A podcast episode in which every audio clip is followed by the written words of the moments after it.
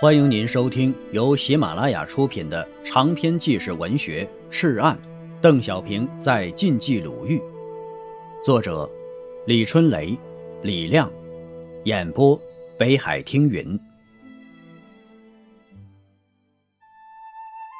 第二章：石山与石人。第四节：这共产党是靠山起家的。但是在平原上打游击呀，还是第一次。如果把农民发动起来，平原上的每一个村庄、每一个集镇，不就是一座座无形的大山吗？一九三八年四月二十一日，毛泽东、洛甫、刘少奇致电刘、邓、徐。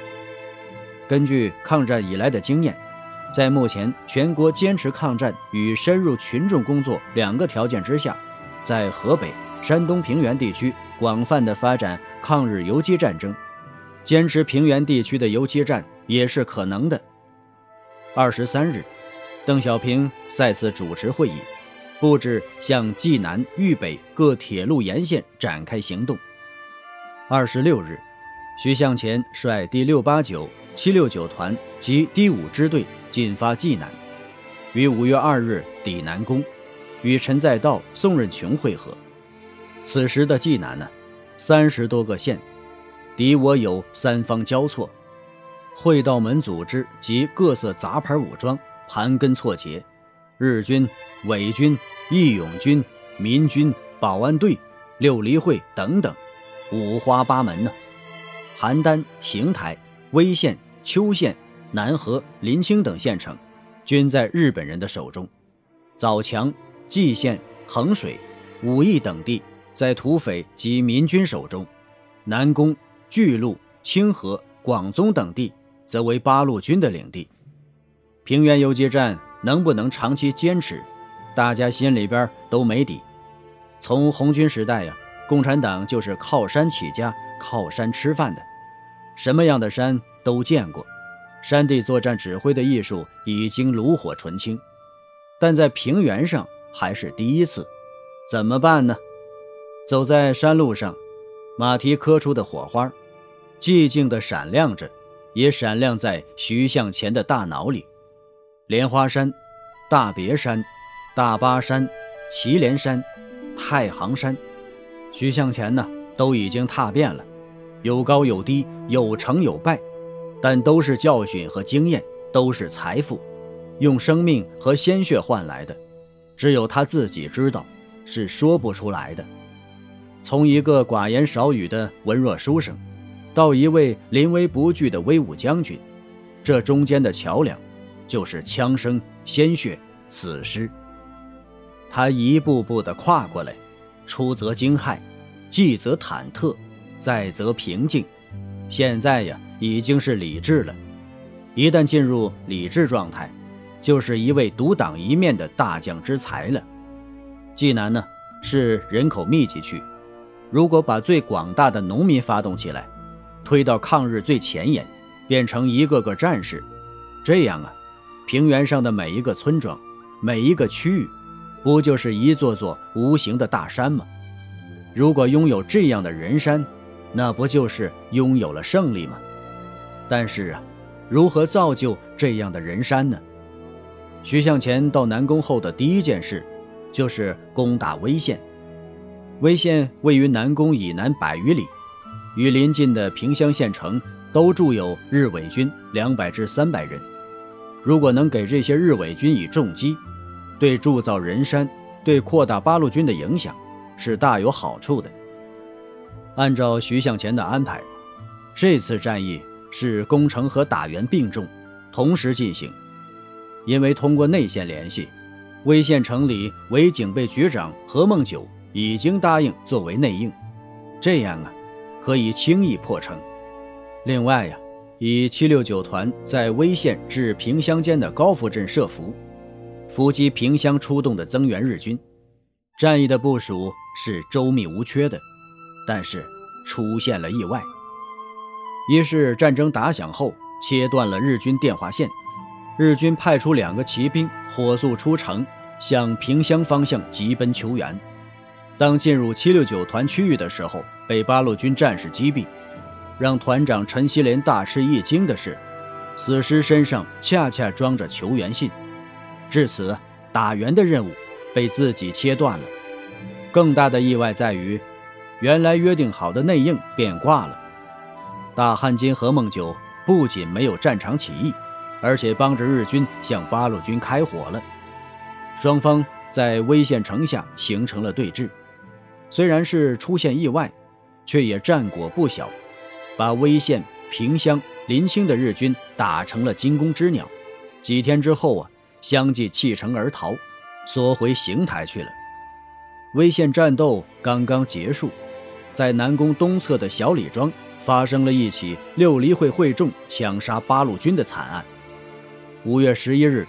金浦支队政委王玉民受徐向前派遣，率一支四十一人的队伍，携带唯一一部电台，前往下金地区开辟根据地。途经小李庄的时候，突然被数百个身穿红衣的六离会会徒包围，抢走了电台，残杀三十多人。尤其让人愤怒的是，六离会将送信八路军战士的耳朵割掉，扬言要与徐向前决一死战。六离会呀，是八卦教的一支。这八卦分为乾、坤、震、巽、坎、离、艮、兑。因为离居第六位，故称六离会。又因离象征着火，崇尚红色，所以六离会的教徒都身穿红衣。抗战之前呢，六离会并不发达。战争开始后，会首利用群众渴望安全的心理，喊出了。加入六合会可以刀枪不入，过太平日子的欺骗口号，使会徒骤然发展到了六千多人。其会首李耀庭是南宫县孙李村人，早年毕业于保定武备学堂，在吴佩孚手下当过旅长，后弃戎从商，富甲一方。据可靠消息，此人近来与驻威县日军频频接触。正在积极筹划组织汉奸政府机构。东晋纵队进入济南后，鉴于六离会未曾公开投敌，其中受骗群众居多，采取的是争取和引导的方针。为此啊，陈再道和宋任穷曾多次上门拜访，但李耀庭反而视其为软弱，并污蔑为叫花子军，终至发生了杀戮八路军的恶性事件。功在弦上，因而未发。愤怒的徐向前呢，再次想到了两个字：慎重。陈再道瞪大了眼睛，都到这种地步了，还和他们谈判？徐向前肯定的点点头：“是的，我考虑一下。我们要最大限度唤醒受蒙蔽的群众，真正孤立死心塌地的作恶帮手。”陈再道说道：“恐怕是对牛弹琴吧。”他的疑虑呀，不无道理。徐向前已经几次致信李耀庭，邀他到南宫见面，但他既不来人，也不回音。徐向前有一种超常的大度。好吧，他们不来，我去。陈再道再次瞪大眼睛。徐向前说道：“你放心。”他们刚刚杀了我们的人，心虚，不会再对我下手的。这正是我们发展群众的好机会。脑子里再次浮起了他的人山理论。五月十四日，徐向前和陈再道、宋任穷带了一个骑兵营，来到了六黎会总部张马村。果如所料，李耀庭躲藏起来了。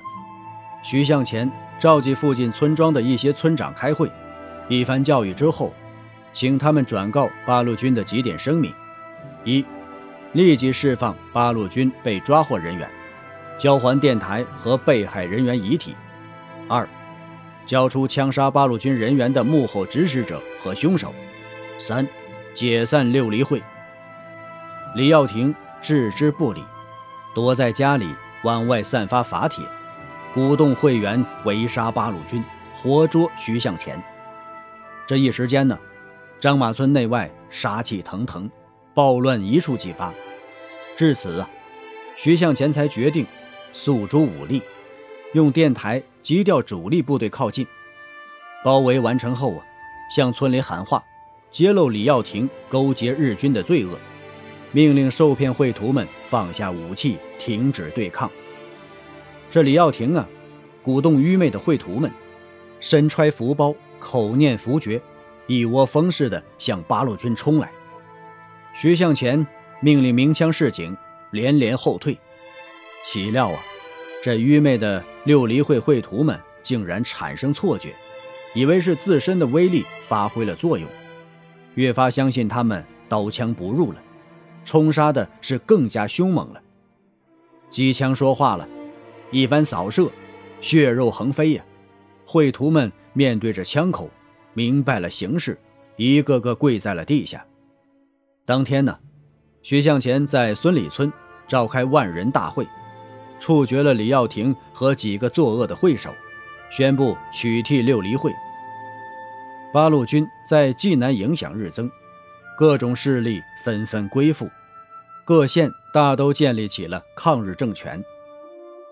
挺进支队主官姓名、人、枪及活动地区报告。一九三八年七月三日，朱、彭、刘、邓、路东各游击主官姓名与人枪概述活动地区如下。八路军幺二九师东进游击纵队司令陈再道，政委宋任穷。一，第一团长程启光，副团长周光策，政委刘福胜，人一千二百余，枪七百余支。二，挺进队长冷赤哉，人二百余，枪一百七十余支。三，游击模范第二支队长赵方之。人四百余，枪二百余。四，游击独立大队刘振和，人百余，枪百余支。以上各部在任县、隆平、瑶山、百乡地区向平汉线上活动。五，第二团长郑炳银、荣子文，政治部王昌才，人一千三百余，枪八百余。六，冀鲁游击第一支队长李继孔。副支队长廖仲福，人一千三百余，枪九百余。七，游击独立第二支队长曹辅弼，副队长魏盖臣，人一千一百，枪五百余。游击独立三大队大队长耿协福，人四百余，枪四百一十余。